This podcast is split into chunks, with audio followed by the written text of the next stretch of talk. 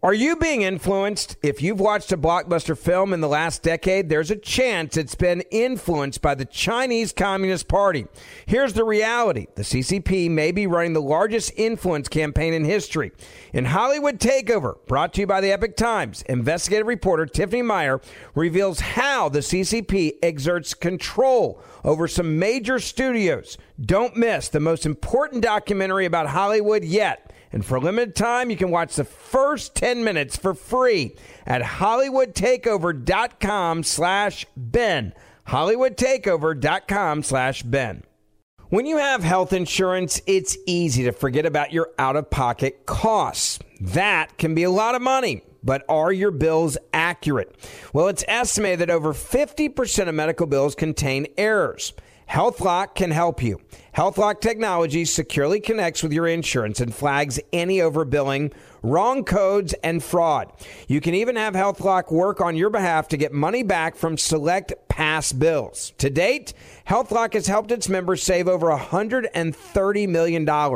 So to save, visit healthlock.com today. That's healthlock.com today. Step into the world of power, loyalty and luck. I'm gonna make him an offer he can't refuse. With family, cannolis, and spins mean everything. Now, you wanna get mixed up in the family business. Introducing The Godfather at ChumbaCasino.com. Test your luck in the shadowy world of The Godfather slot. Someday, I will call upon you to do a service for me. Play The Godfather, now at ChumbaCasino.com. Welcome to the family. No purchase necessary. VGW Group. Void where prohibited by law. 18 plus. Terms and conditions apply. I'd like to take a moment and have a real heart to heart with you. If you're able right now, place your hand over your heart. Can you feel it? That's your heartbeat telling you that you're alive. It's the same for a preborn baby. Their heart begins to form at conception, and at just three weeks, it's already beating. At five weeks, a baby's heartbeat can be heard on ultrasound. And that's why we've partnered with Preborn, because we need to help these precious babies. Every day, Preborn's networks of clinics rescue 200 babies from abortion. When a mother with an unplanned pregnancy meets her baby on ultrasound and hears their heartbeat, it's a divine encounter.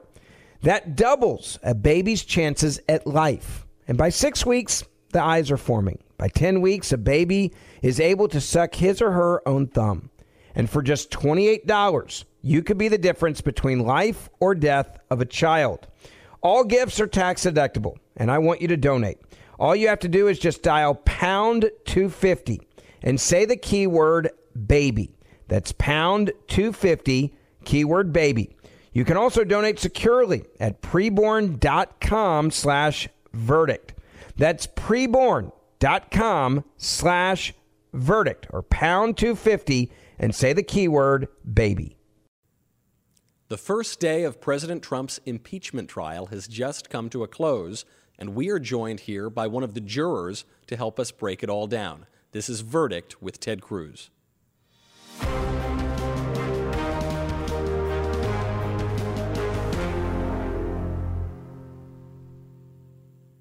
You may have noticed that I am not Ted Cruz. I am Michael Knowles. I am joined here by the man himself, Senator Cruz. Senator, busy day? Eh, pretty much business as usual.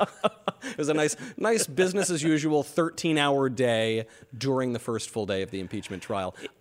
You know, we all know the arguments. We've been hearing about impeachment now since about five seconds after Trump got elected. Did anything change today during these debates?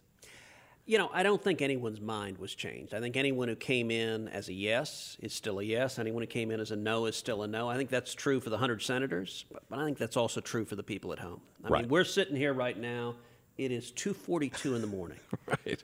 You, This you've, thing- you've come here straight from the hill to this studio to do a podcast. I'll ask you why, maybe in a little bit, but you're, you're coming right on the heels of this debate, and yet nobody's mind was really changed. Well, we saw 11 motions from, from the Democrats, one after the other after the other. This was all a battle of pretrial motions. It's mm. sort of the early battles in, in, in a trial. And, and the weird thing was, those 11 motions, it was the same thing over and over again. So, so I have to admit, I expected the first one and maybe even the second one.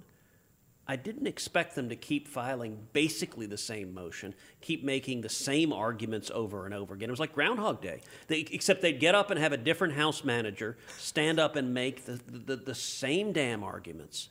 And, and, and you saw, like, like the senators in the chamber, just their eyes glazing over. And, and I'll tell you, Michael, what was revealing. So when we started at 1 o'clock, the Senate gallery was packed. There were mm-hmm. lots of reporters up there, were the people sitting there.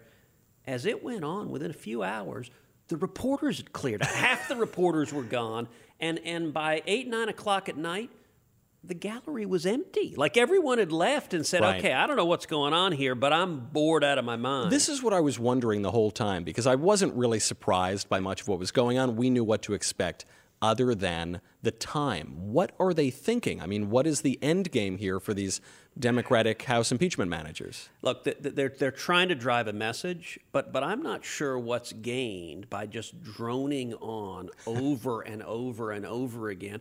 What exactly that, that they thought was beneficial uh, about talking at, at 1.30 in the morning? Right. Um, who was listening? Uh, and, you know, it was interesting also. I thought the House managers, look, I'll say at the beginning, at the beginning, I thought the first couple of hours, the House managers were doing a, a pretty good job. Mm-hmm. They sounded more reasonable. They sounded less partisan than they had, than they were during during the House proceedings. It was good political theater. It, it was that there were some good moments. I'm sure MSNBC will be clipping little segments of it and saying, "Oh, this was powerful and wonderful." But then it, it, it got number one really redundant. But but number two, it, it was striking to see, especially Adam Schiff and and Nadler, just just lecturing and and, and condescending. Uh, not only to the senators but to the American people. I mean, Right. it, it, it was a harangue. By the end of it, it wasn't designed to convince. Uh, yes, and I want to ask you about the theatrical side of it because it seems to me there are two theories on impeachment. And on the one hand, you've got guys like Alan Dershowitz who are on the president's legal team and actually was a professor of yours in law school. He taught me criminal law. Well, what Professor Dershowitz has said is that there is a legal requirement for impeachment. So it's not just all political theater. There actually is a legal threshold you've got to meet for an impeachable offense. Then on the other hand, you've got guys like former President Gerald Ford, who said impeachment is pretty much whatever the Congress says it is, and high crimes and misdemeanors are what, however we want to define it at the time. You are not only a senator, you are a constitutional lawyer, one of the brightest legal minds in the country. Which is it? Is there a legal requirement for impeachment? Look, there absolutely is. The Constitution specifies what's required for impeachment. And, and the framers, if you look at the standard, you can impeach a president for treason, bribery, or other high crimes and misdemeanors. That's what the Constitution specifies. And, and if, you, if you get to the heart of the problem with the House Democrats' case here, it's that they haven't alleged treason, Right. bribery, or other high crimes or misdemeanors. That their disagreement, we heard a lot of this today, is they just don't like the guy. They hate President Trump, in case anyone missed that point, and they disagree with him. They disagree with him on foreign policy, they disagree with him on politics. And you know what? They're entitled to have that view. That's the beautiful thing about our democratic process. But disagreeing with someone politically or on policy is not sufficient grounds to impeach them. You've got to demonstrate treason, which they haven't alleged. You've got to demonstrate bribery, which they haven't alleged, or other high crimes and misdemeanors. And it's interesting if you look at what, so what is a high crime or misdemeanor? Uh, you can actually learn a lot from the history of the Constitution. When the Constitutional Convention began, the text of the Constitution just said treason or bribery. So those were the only two grounds. And then at the convention, George Mason, who's one of the more respected of, of, of the founding fathers, said, look, treason and bribery are too narrow. Mm-hmm. We need to be broader. So Mason proposed adding the word maladministration. So you're just no good at governing. You're no good at your job of being president. And he argued, look, there are circumstances we'd want to impeach a president that are broader, and so let's add this. And James Madison, who you know is often referred to as the father of the Constitution, he stood up and, and he disagreed. He said, look, maladministration would be a mistake. What it would mean is you would have a president impeached anytime the Senate disagrees with him. Right. Anytime there's a disagreement on policy or politics, they'd be impeached. And so it was Madison who proposed, in, instead of maladministration, other high crimes and misdemeanors. And that was, in turn, what was adopted in the Constitution. This is why I want your historical perspective here as well, because we're joking about how absolutely tedious and boring these impeachment proceedings were.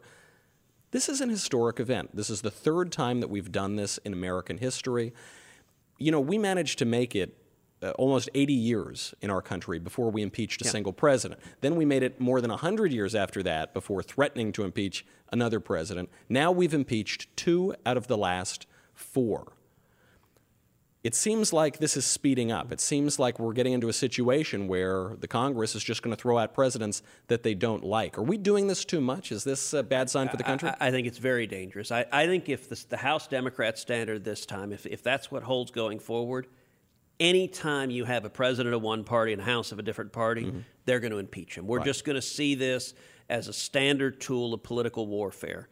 You know, you look at the, the, the two articles of impeachment the House voted out neither one of them alleges a crime. Right. Like, like on their face, they don't allege any violation of criminal law. They don't, they don't allege any violation of civil law.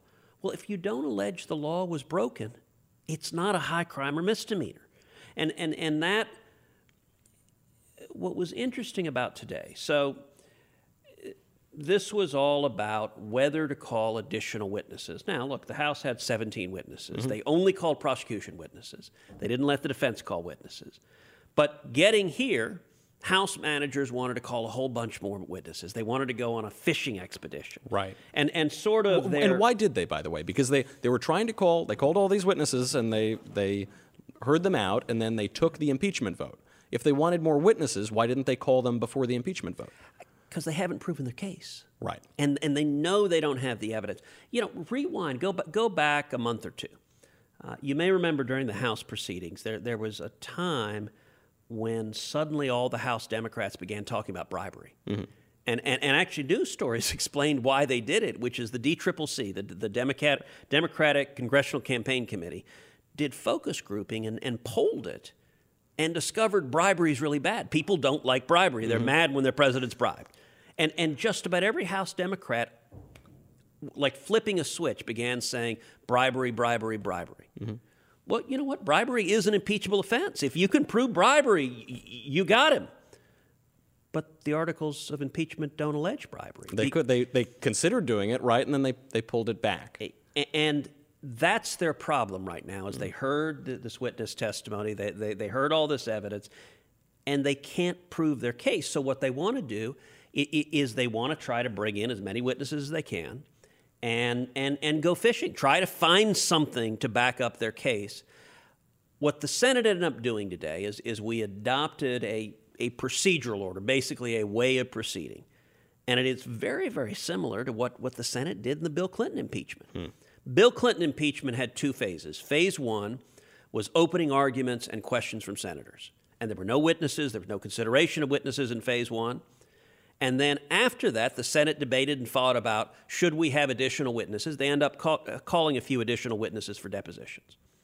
So what we did today, what Senate Republicans did, is took an order very, very similar to the Clinton order. By the way, that order was approved 100 to nothing.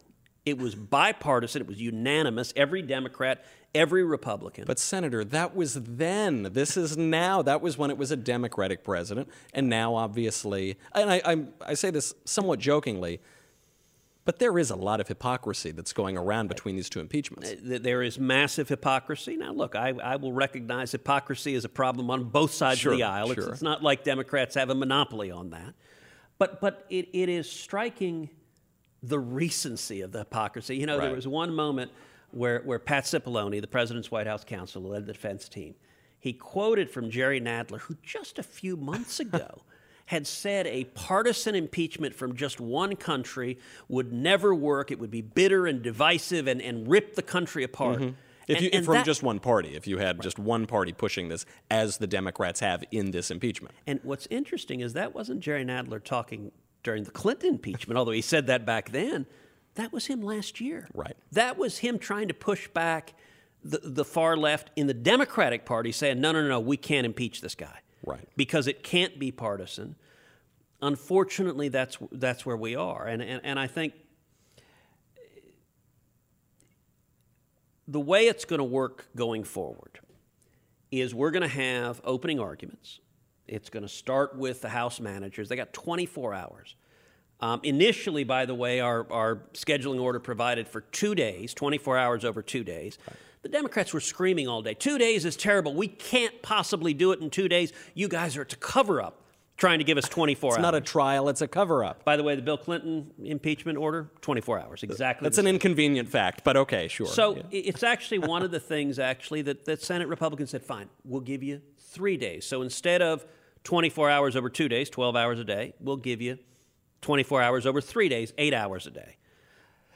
I really hope that doesn't mean that the next three days we're going to listen to eight hours of them repeating the same arguments. You know, it was interesting today. This was supposed to be fighting over pretrial witnesses, mm-hmm. But the Democrats basically gave their opening argument. today. Yes, and that, that actually was somewhat unexpected. But it, right out the bat, Adam Schiff seemed to be making the argument on impeachment, not on these questions of whether they're going to call John Bolton or some other relevant witness. Well, and I think that's actually what House Democrats did most effectively today for the first several hours. Mm-hmm.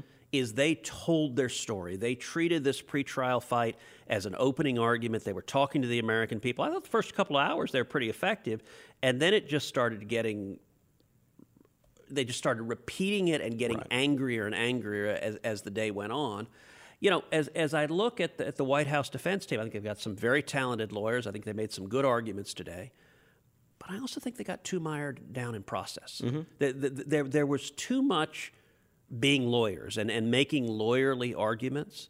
And, and, and what I hope we see in the days to come from, from, from the president's defense team is number one, that they get more into the substantive arguments, not mm. just the process, not just the, the, the, the, the minutia, but the fundamental substantive argument that this was not this was not a high crime or misdemeanor, that it is always within a president's authority and a government's authority to investigate corruption. Mm-hmm.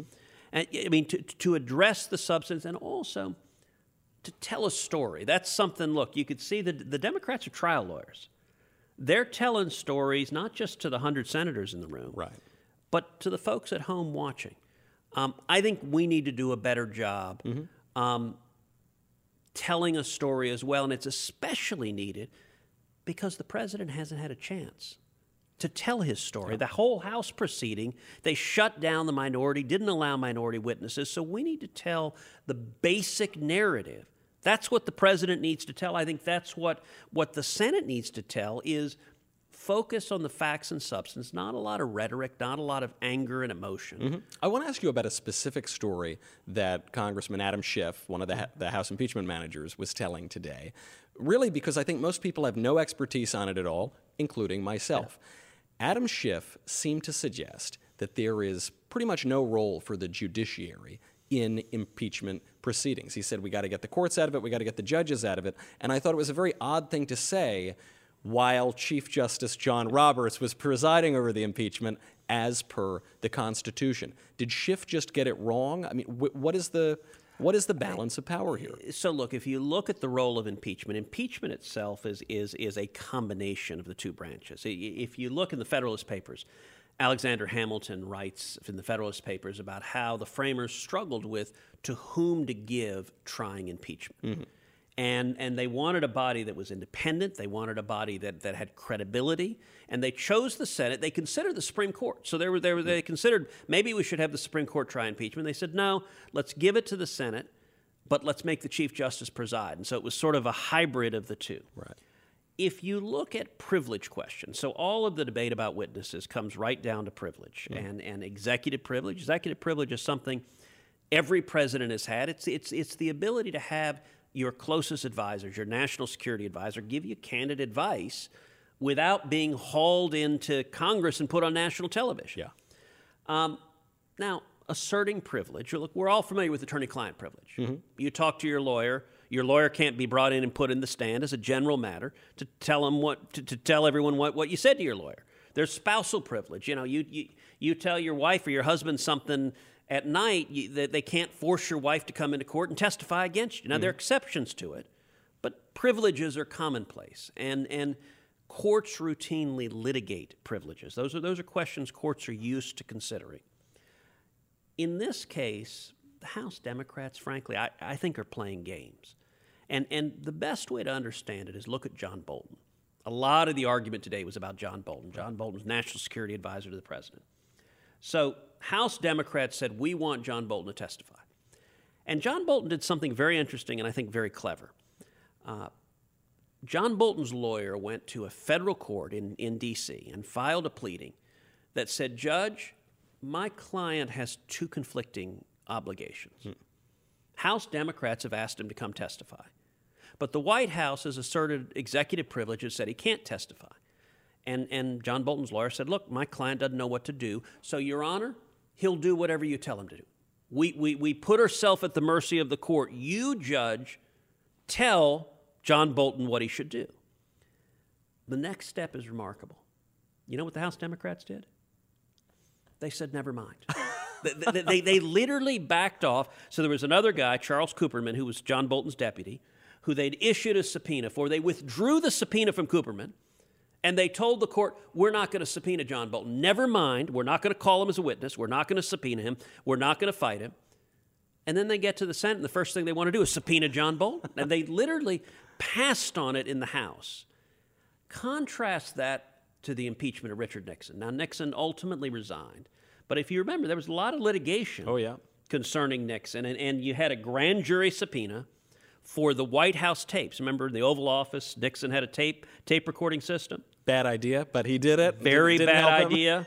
By the way, as an aside, I don't understand all the people who have Alexa in their house. Like, like, like why exactly you want to bring a tape recorder into your home 24 hours a day? We're just masochists, glutton for punishment. you know, it really would be different if they renamed Alexa like like Tricky Dick. I, yeah, people would be much much more nervous about it. But know, okay, right. Set that aside. In that case, the litigation went all the way to the U.S. Supreme Court, and the Supreme Court issued an order to the White House: hand over the tape. And it was, I think, two days later, Richard Nixon resigns. Right. That's actually the right way to do it. Look, if the House Mm-hmm. Democrats wanted to get John Bolton's testimony, they should have subpoenaed him and they should have fought for it. And and the claims of privilege are real. They're serious. You don't laugh about them and dismiss them. You fight about them and, and litigate them and resolve them. And that can be done relatively quickly, as we saw with Nixon.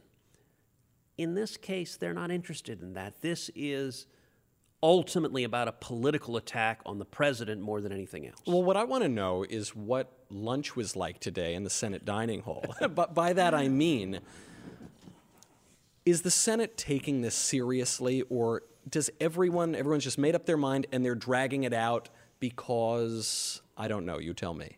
Well, look, number one, when we have lunch in the Senate, we don't have lunch together. Uh, all Really? the Republicans have lunch together, all the Democrats. I mean, it's sort of like the Crips and the Bloods. I mean, they, they, it, it, it is. It is a much geekier, much older version of that. Yeah, you're, you're making the senators sound really cool. I don't know, very yeah, no, dangerous no, no. That's that. and very. um, um, uh, you know, Brylcreem is a really popular product. Uh, um, it's, and that's true every day in the Senate. Mm-hmm. But but the way it's working now during impeachment, we're starting every day at 1 p.m. under the Senate rules. That's when the trial starts. Right. So the Republicans were having lunch, meeting 11:30 or noon each day. So we went and had lunch, and we're having a vigorous discussion about uh, about the upcoming trial. And it's actually where so Mitch McConnell had drafted. I mentioned earlier had drafted that each side would get 24 hours over two days, and and the Democrats had been screaming that was a massive cover up, and it was actually Republican senators who said, you know what? If they want an extra day, give them an extra day. Same 24 hours, but if they want three days instead of two, Fine, let it's 'em have It's not the end of the world. I thought that was a very, re- I agreed with that. I thought that was a reasonable thing to do. And of course, it didn't stop the complaining at all. You give them, give them what they want, and they still say it's a massive cover up. But, but that was most of the discussion actually at lunch today. Um, going forward, so we're going to have opening arguments from the House, three days. Opening arguments from the White House, three days, although I guarantee you they're not going to go three days. I think they will be much shorter than that. We've then got 16 hours of questions from senators. And, and the, the questions are a little bit weird. It's not going to be individual senators asking questions as much as I would love to cross examine these House managers. And I promise you, I would love, love to go at I'm it. looking forward to it. That's Uh, Senate rules don't allow it. So, so our questions have to be written. I got to write them down, and then the Chief Justice asks them, and it's 16 hours, and it alternates typically Democrat, Republican, Democrat, Republican. So, by the way, anyone listen to this, let me, let, let me say if you have a question that you think needs to be asked, needs to be asked to the House managers or needs to be asked to the White House team, uh, use Twitter. I'm at Ted Cruz. Um, and, and, and just use the hashtag verdict. And we're going to be watching Twitter uh, to get We ideas be- from you. I have to say, as as absolutely tedious as the hearings were today, I was so excited to wait until three in the morning to come here because it, it is not possible to get Michael, closer. you, re- you really need to get more. I need life. to get. I need a hobby. I need. It's really not possible to get closer to this impeachment trial than you. I mean, then than one of the jurors who is there, who is enduring all of these these tedious arguments all the time, and who's seeing this truly historical event happen. What I want to ask you though is. You put in a 13 hour workday, not exactly probably the most pleasant day you've had in the Senate, and then you decide to come immediately here to this studio and do this podcast. What are you thinking? Why on earth are you doing that? Uh, look, substance matters. This is a time when our country is, is divided. I mean, is angry. I mean, we see emotion, we see bitter anger.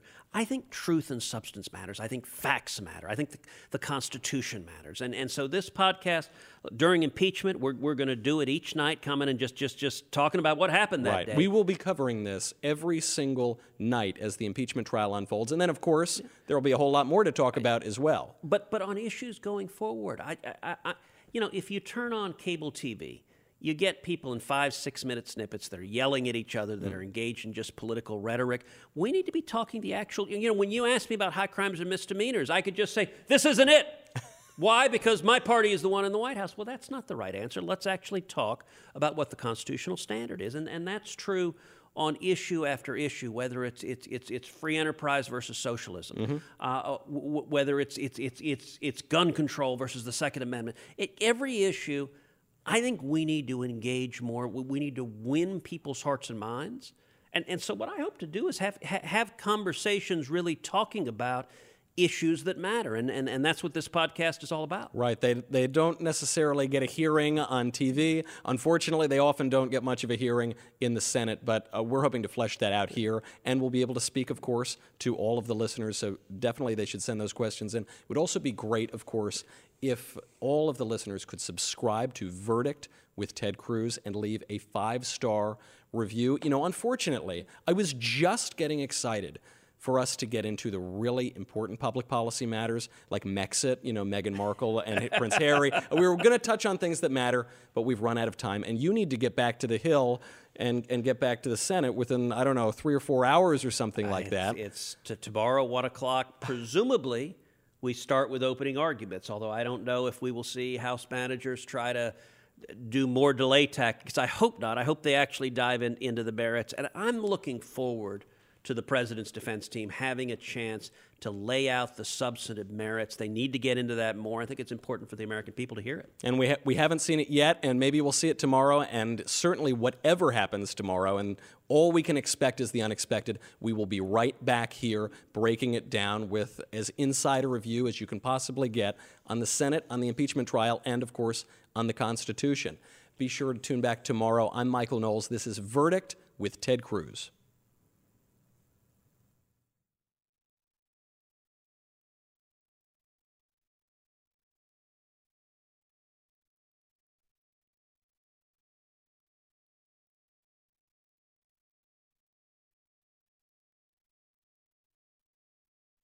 Step into the world of power, loyalty, and luck. I'm gonna make him an offer he can't refuse. With family, cannolis, and spins mean everything. now, you wanna get mixed up in the family business. Introducing The Godfather at ChumbaCasino.com. Test your luck in the shadowy world of The Godfather slot. Someday, I will call upon you to do a service for me. Play The Godfather now at ChumbaCasino.com. Welcome to the family. No purchase necessary. VGW Group. Void where prohibited by law. 18 plus. Terms and conditions apply. Hollywood is under siege from an external force. The same Hollywood that sold the American dream is now making nightmares a reality.